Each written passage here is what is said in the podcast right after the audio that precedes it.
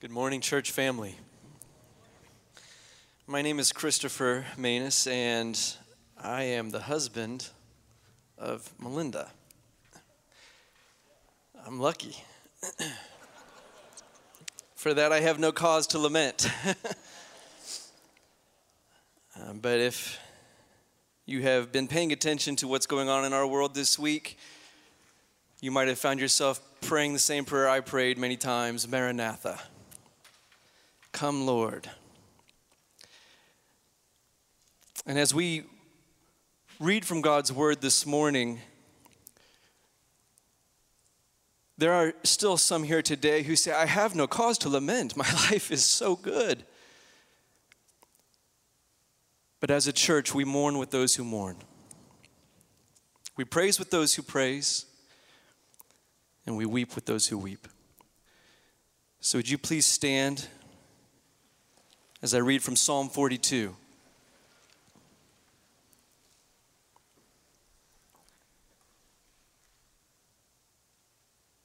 As the deer pants for streams of water, so my soul pants for you, my God. My soul thirsts for God, for the living God. When can I go and meet with God? My tears have been my food day and night, while people say to me all day long, Where is your God? These things I remember as I pour out my soul how I used to go to the house of God under the protection of the Mighty One with shouts of joy and praise among the festive throng. Why, my soul, are you downcast? Why so disturbed within me? Put your hope in God, for I will yet praise him, my Savior and my God. My soul is downcast within me. Therefore, I will remember you. Deep calls to deep in the roar of your waterfalls. All your waves and breakers have swept over me. By day, the Lord directs his love. At night, his song is with me, a prayer to the God of my life. I say to God, my rock, why have you forgotten me? Why must I go about mourning, oppressed by the enemy? My bones suffer mortal agony as my foes taunt me, saying to me all day long, Where is your God?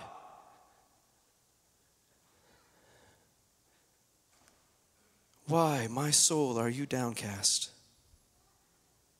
Why so disturbed within me? Put your hope in God, for I will yet praise him, my Savior and my God. This is the word of the Lord.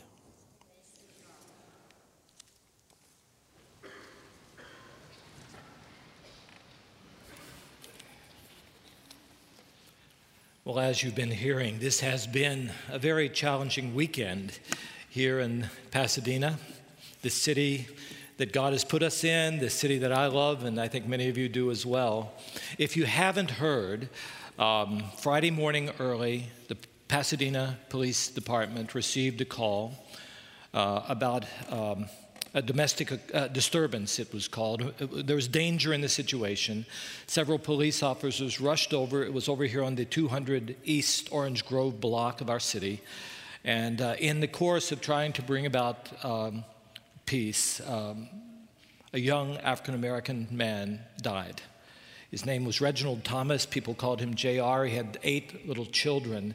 And of course, with all that's happening in our country, this has led to a lot of uh, frustration, unrest in our own city, so that there was a major protest that was called on Friday night. It's had national coverage if you haven't, if you haven't followed that. I decided that I should show up. What does a pastor do in a situation? So I went down to the protest, and here's the first, I'll give you sort of what happens in the life of a pastor.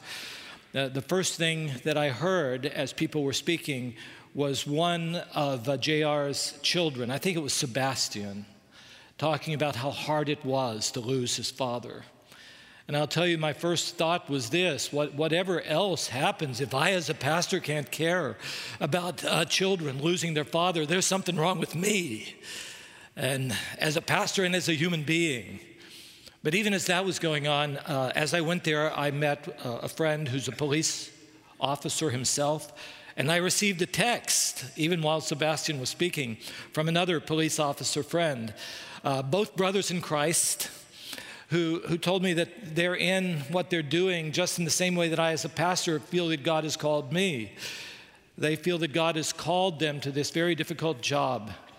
Uh, to provide uh, justice and peace. It's their calling. They knew when they went into this, and their families knew that they would be putting themselves in harm's way. And yet, all of these things happening have just in, increased that sort of thing. Well, from that, I went on to speak to some of our own church people and some of my pastor friends who were there and some of their church people, mostly people of color.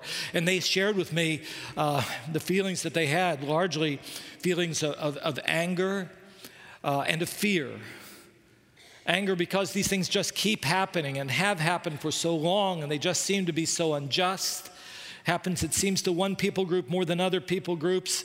Uh, fear because of the sense that what has happened here could happen to them or to their husband or to their father so so easily. So with all of that going on in my mind, I thought, Lord, you, have given me this calling to come and, and speak in, into the life of the people of my church. We come from all sorts of different perspectives and backgrounds here, don't we? Just look around you and you'll know that's true. How do you talk about such a thing that divides people so much? Uh, especially a sermon is just this one way communication where we can't sort of talk back and forth and, and, and learn from one another. And here's what came to my mind I, I don't know what else to, to, do. I just sensed the Lord saying, Just open my word. Uh, we need to hear a word from our Father. And so we came back to the text that's been planned for months for today, uh, the one that Christopher just read for us. It's Psalm 42, and actually, you should read Psalm 42 and 43. It's one longer song written by a man in a time when his life was just topsy turvy. I mean, he was in such discouragement, such darkness at the time, actually, a, deep, deep depression. So that's what we're going to be looking at. And here's my prayer I just pray that as we hear our Father's word today, that He will speak to you that he'll that you'll hear i don't know how he'll speak to you i pray his word might just come through all of these things and bring a message to you a message that he is god that he is here a word of encouragement but also of direction for your life well now when you read when you read this 42nd psalm i first want you to know it is a song for your heart I think when I prepared the message, I said a song on our emotions. It's really a song for your heart, as many songs are. And you can really see that. If, if you have your Bible, you'll see that just below Psalm 42 and just before the psalm begins, it has this superscription. And one of the things you see there is it's for the director of music, it's for the choir master. So this was written for Dwayne and John and Jeremy. This song was supposed to be sung by the people of God there, and it was written, you see, by these people called the sons of Korah. That was a particular group of priests that had the charge from God to lead the people in musical worship. See, that is a real calling from God because music is something that speaks into our hearts and into our emotions. And I tell you, if you've ever gone through a time of deep discouragement, of times of darkness, this psalm was written for you and for your heart. Just the way it's written. Uh, I hope you'll read it some uh, this week. Uh, but there are four stanzas and each stanza is followed by a chorus, just like the hymns in so many of our songs in, in the hymnal. And each stanza is a, an outpouring of prayer, of pleading to God, saying, Life is hard. I am deeply downcast. Uh, deep is crying out to deep. So they would, the psalmist would sense things aren't right in this world. And it's really hard. I don't even want to go on. And then comes the chorus. But I'm going to put my hope in God. I don't know why I'm downcast because God is here. And you would think, okay, it's over. But then comes the second stanza. It's gotten worse. The deep inside of me is crying out and making me deeper still. And then comes back the chorus saying, No, no, no, soul, trust in God. Don't give up.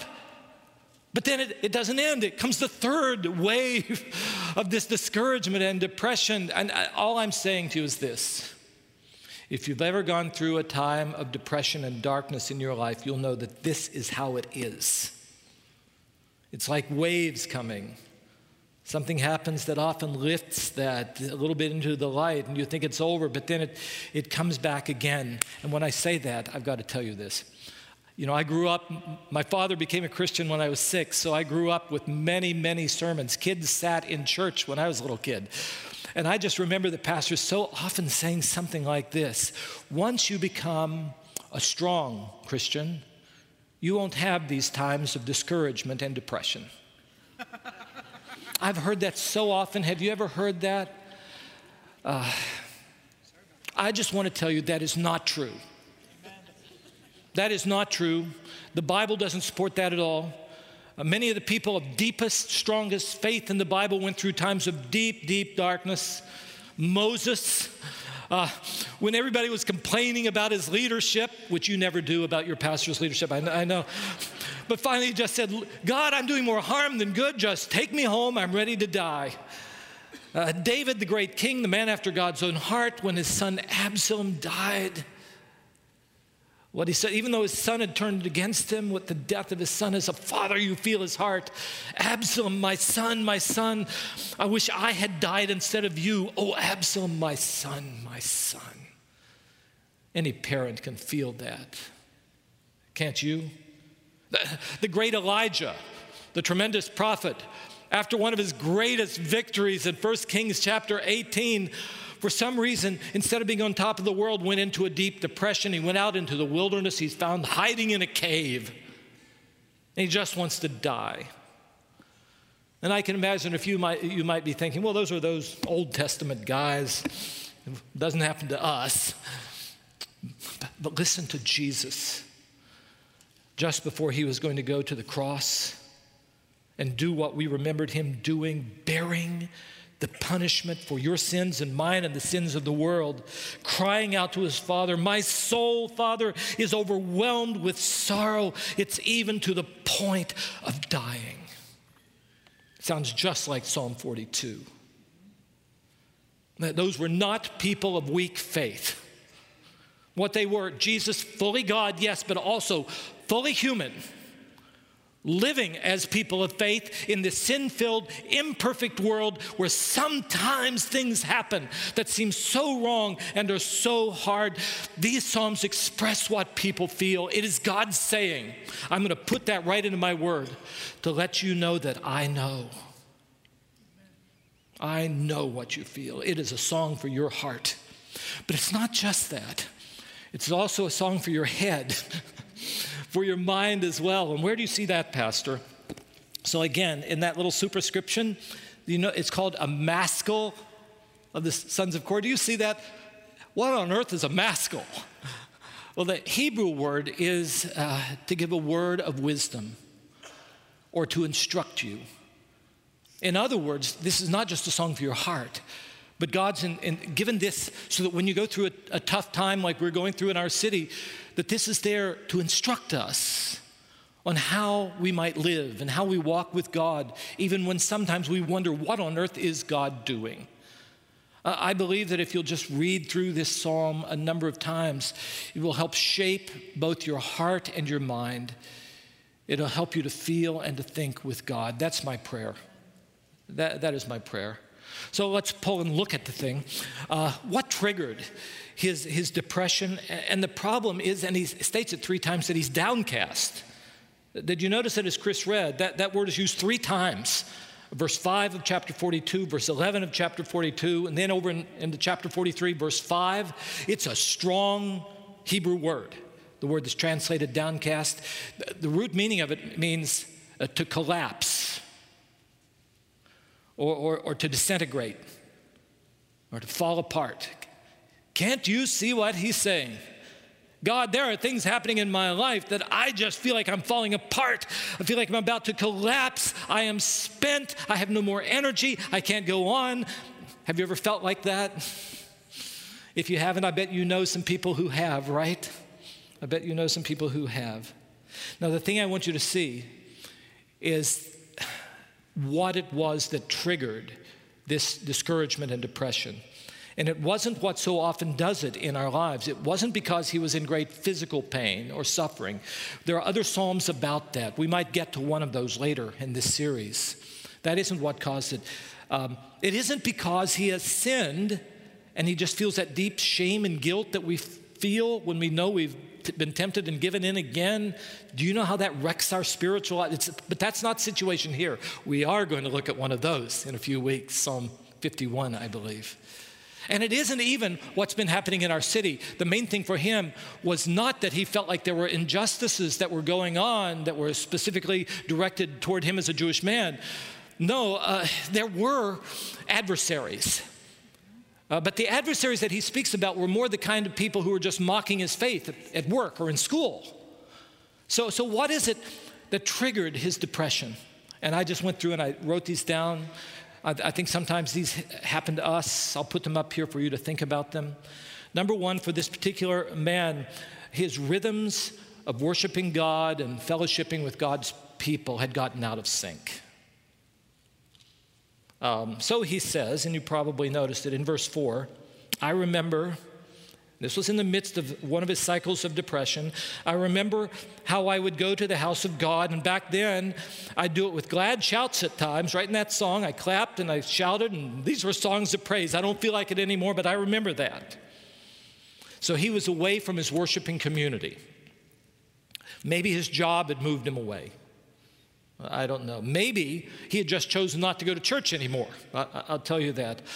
All this is, is to say to you that there is a rhythm that God would build into your life and into mine to be able to live and to trust Him in the midst of this very challenging world that He has put us in. And that is a regular part of our lives, is to gather together with God's people, even when we don't feel like it lift our voices to Him in praise, lift our eyes to Him in worship, getting into a small group too and having some fellowship, having people pray for you so that you can go back into some of the difficulties of this world. So many times when people go through depression, that's the very time you don't show up at church. I just have to tell you, I mean, the pastor always wants you in church, right? but I've just got to tell you, that's the time when you most need to be here. And, and the reality is, we need to just have this regular cycle where we gather and cast our eyes and our hearts upon the Lord. But, but he, that had been broken in his life. So he had no spiritual resources. What else happened? Not only that, but in his regular life, there were ongoing spiritual attacks against his faith. So he says in verse 10 My adversaries taunt me while they say to me all day long, where is your God?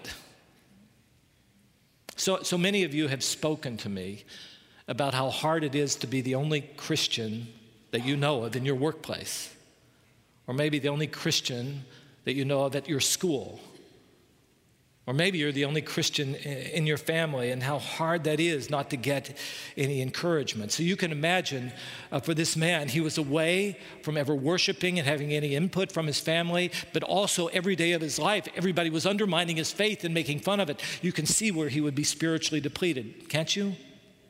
Now, added to all that is this third trigger that I see that in this just normal functioning of life, his rhythms of life were out of sync. So he says in verse 3 My tears have been my food day and night. When you read that verse and those words and you read the rest of the, the psalm, what you're going to see is this man wasn't sleeping much and he wasn't eating much. Um, maybe he didn't feel like it. Maybe the troubles that he had just kept him awake at night. But, but what that ended up having, uh, happening in his life was he had no energy and no strength to be able to face the difficulties that were coming. So, listen to me. Let me tell you a little bit about us as human beings. When, when you read in the Bible, you can see that there are different aspects of our lives as human beings. I mean, we, we can talk about we have our relational lives with our friends and our family, uh, we have our emotional lives, uh, we have our biological, our physical lives, part that aspect. We have the spiritual part of our lives. So even though we can divide ourselves up into those different aspects, you, you know, you and I are still one whole person. And every one of those parts affects all the others. So what's happened to him? I can just see it. He had, he had stopped eating except maybe cotton candy at Dodger games. I, I, so his whole eating pattern had gotten out of sync. He wasn't sleeping, and that was affecting his emotional life, his spiritual life, every other part of his being. So sometimes when you go through these really dark, difficult times, you need to pull back and simply say, Lord, have I been living this life and drawing upon the normal uh, gifts that you provide of exercise and eating well and sleeping well? Maybe you sometimes need to go see a good counselor who can help you to get your biology back in balance with medications or with good counsel. And as I speak about this, some of you might say, Pastor, where on earth do you see anything like that in the Bible? Well, I'll show you one place. It's that story of Elijah, 1 Kings 18 and 19. Do you know that story? If you don't know it, if you haven't read the Bible very much, this is a great story. So Elijah was a prophet. Uh, the people of God had turned away from him. The political leaders had turned away from God. God sent him into the, the place. He has this big battle with the prophets of Baal. Through a stupendous and miraculous work of God, there was a tremendous victory. And as I said earlier, you would think with a victory, you'd be on top of the world. But he goes into a deep depression. My guess is he'd been so busy in ministry, he hadn't been sleeping and eating well. I don't know. But then you find him in 1 Kings 19 in this cave, just wanting to die. Well, God loves his man, Elijah, and he sends an angel to him to minister to him. And do you know what the angel does? Does he turn to him and say, Elijah, what you've got to do is pray more? Well, he did need to pray more. Or, or did he say, you know what I'd recommend you doing? Go on and listen to some of Pastor Waybright's podcasts. I think, I think that's what you really need. I wish he had, but he didn't say that. You know what he does? He cooks him a meal, and then he has him sleep. And then he gives him a meal. I wonder what kind of a meal an angel would make. Maybe something he's watched Bob, Bobby Flay on the Food Channel. I, I, I, don't, what, what kind of food would that be? All I can tell you is this this verse 8 of 1 uh, Kings 19 is so insightful. It says, strengthened by the food. Elijah traveled 40 days and 40 nights until he reached the mountain of God. Sometimes, in the midst of deep discouragement, you just have to get some of those regular parts of, of living life well back into order. But what I call the foundational trigger, I mean, you, you have this thing, he wasn't worshiping anymore. He, people were undermining his faith and his life was out of sync. But the foundational trigger for him was that God seemed far away. God seemed far away. So the, his song begins with that profound statement As the deer pants for streams of water. Remember, this was a desert community. So you can imagine being out in the sun in the desert, what it means to pant for water, can't you? As the deer pants for streams of water, so my soul pants for you, my living God. Listen to me. The reality is, you and I were made for God. Um, as water is to our physical being, so God is to the whole of our being. We're human beings, made in the image of God. Um, my little pet Sheltie dog um, just can find meaning in getting a treat or taking a walk. I love those kinds of things, but, but I'm made for more than that. Do you remember my message to you from Ecclesiastes chapter 3? God has set eternity in our hearts. There are other things that can fill parts of our being, but foundationally, you and I were made by an eternal God to have a relationship with Him, to know his, that He's there with you. You know that great statement from St. Augustine, who had found God later in his life, and then in his confessions would write this You have made us for yourself, so our hearts are restless until they find their rest in you. I think sometimes when you're younger. I try to remember back to when I was younger. It's getting harder and harder.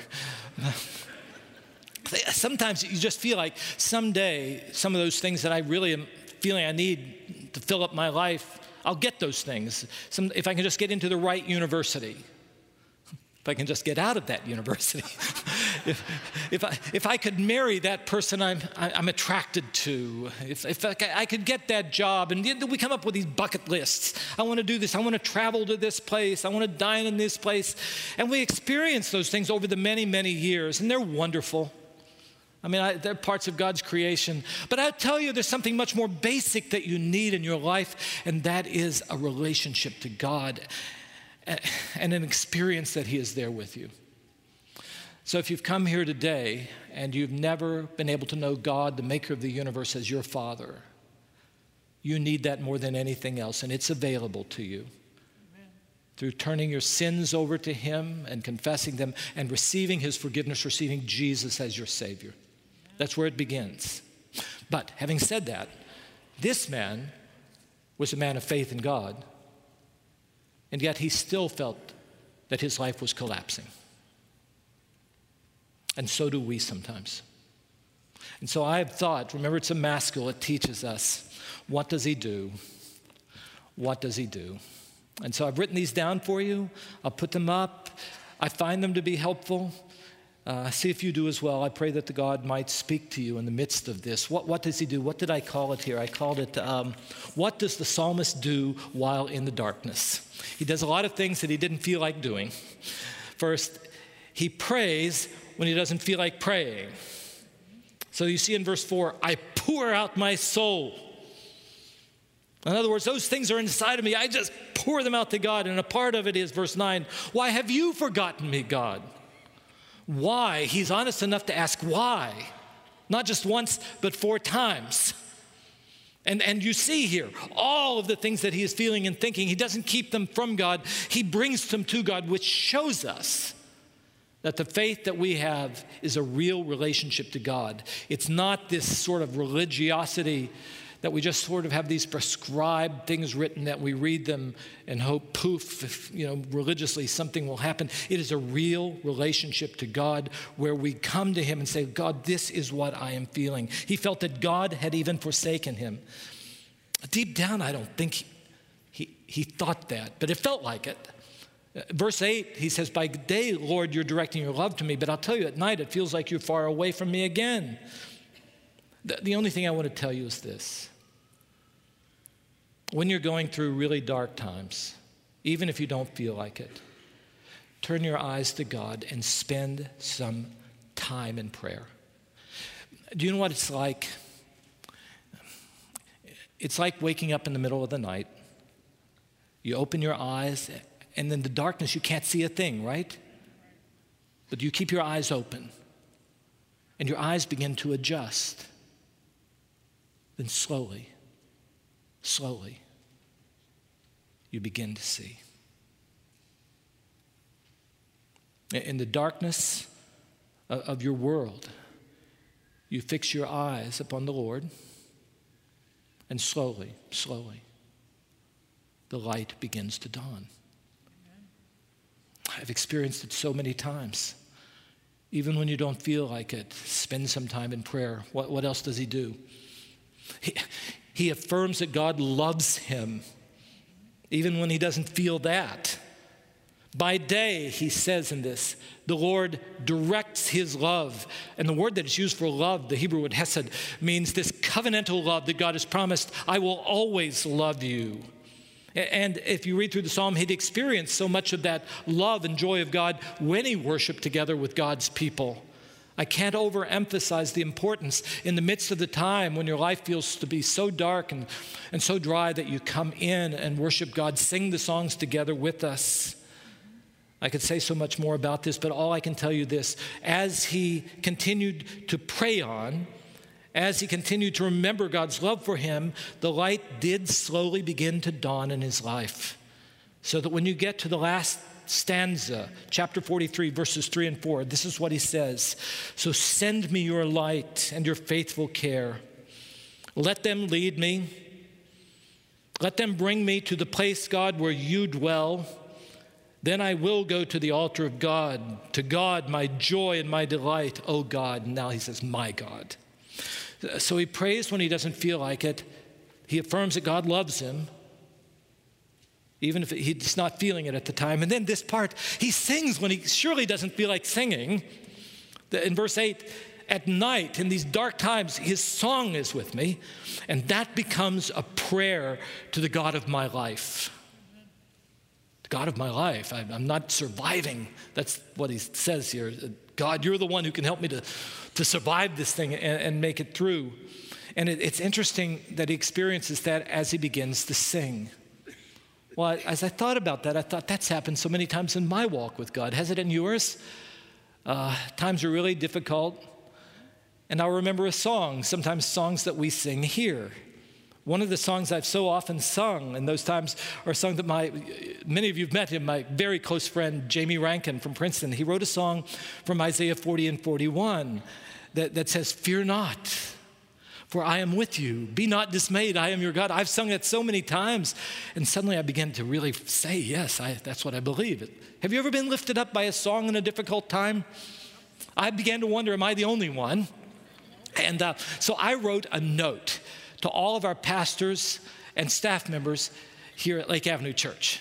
And I said, Are there any songs that you sing in difficult times? Now, usually when I send out these notes, everybody ignores me. I'll, I'll, just tell you that. This time, within one hour, I had a playlist so long it would take me weeks to listen to all of these songs. And it became clear to me this is a part of the way we, as God's people, find strength in the midst of the darkness. These songs that are gifts from the Lord. So, so we put together a playlist. You can go in and find them. If you go onto our website, and I think we have a slide up here that will help you to find it. And if you're really good, you can go onto our Facebook site and add to the list. Now, we had many kinds of songs, many of them older hymns, some of them written by people in great difficult times, just as this song was written that we're looking at today.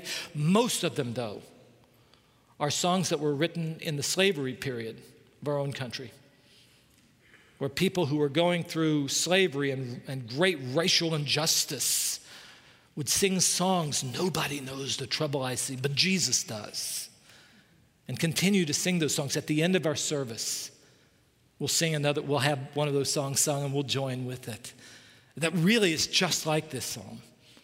Uh, even though this psalm wasn't written in the same kind of time of, of racial injustice, it may have been because Jewish people often were persecuted so heavily by the people around them. Anti Semitism has always existed, so maybe it was. And here he is telling us whatever happens, pray on. Just a little longer, God's going to do his work. Uh, sing on. Walk on, hold on, don't give up. God will be there. So I, I tell you, sing a few songs in the midst of the difficulty, and the light might break through. The last thing he does is that he preaches to himself. He speaks truth to himself that maybe he didn't really want to hear. And this is what he says You, God, are my stronghold. So why, soul, are you downcast? Soul, trust in God, don't give up. Now, of course, to be able to pray like that, you've got to know God. So I'm praying today if you've come and you don't know him as your God and Jesus as your Savior, this will be your beginning. And you've got to know something about God. He had to know that God was a strongholder. you don't know what to say. But when you do, you can begin talking to yourself. And this is so counter to what, what's natural to us. When our emotions are in the depths, our emotions speak to us. Those people are rotters out there. Woe is you. You know, all of our emotions speak to us. And he says, No, no, no. Take out what you believe about God and you preach to them. Preach to your soul, soul, this is what you believe. And I'm going to live according to that. I, I was thinking, I know John Piper, the, the well known pastor from back in, in Minnesota, has struggled with depression his whole life. So I went on to his website and I found what he had said to his people about this psalm, and this is what he said to them. I cannot tell you how many hundreds of times in my years as pastor I have fought back the heaviness of discouragement with these very words Hope in God, John. Hope in God. You will again praise Him. This miserable emotion will pass. The season will pass. Don't be downcast. Look to Jesus the light will dawn. I often just take a passage of scripture and, and pray it right at myself, like this Romans 8. Listen, self. If God is for you, who can be against you? The, the one who didn't spare his own son but gave him up for you, how will he not also with him graciously give you all things that you need? Who, who shall bring any charge against you if, if you're my child? It, it's God who justifies. So who's going to condemn you? Christ Jesus is the one who died. More than that, he's the one who was raised. And he is at the right hand of God, interceding for you. Greg, who can separate you from the love of God that is in Christ Jesus your Lord? I just preach that to myself, and sometimes it actually helps. And maybe you will as well. Brothers and sisters, I just tell you, this is such a real to life psalm. Anybody else think so? Even the way it ends is so real to life. Uh, at the very end, after going through four waves of this darkness, uh, this psalmist comes right back again. Why are you still so disturbed? Put your hope in God. I will yet praise him, my Savior and God. What I sense when I read this is okay, my hope's in God now, but I, I know that this kind of discouragement can come back again. But I sense that he knows what every biblical writer knew and, and what I pray you and I know as well that the God who made this world has promised that he will bring all things to completion. We're not there yet. You and I know this better than the psalmist knew that someday he's going to make everything right. Even now, he gives us the opportunity to give witness to him and to step out and be a voice for the voiceless and to go out and, and, being involved in God's reconciling work in our neighborhood. That's why I go and show up at places. But until that work is done, I pray that this psalm might help you to uh, pray on just a little while longer. Walk on, sing on just a little while longer. And that you will know the presence of God, the guidance of God, the sufficiency of God. And your life in the midst of the darkest times might be able to bring Glory to him. Amen. May it be to his glory. Amen. Amen. Let me lead us in prayer. Father, take this, your word. We're all at different stages in our lives and our perspectives on what's happening in our city and our nation and our world. But Father, you are our Father. And this is your word to us as your children. So use it, Father, to speak to us.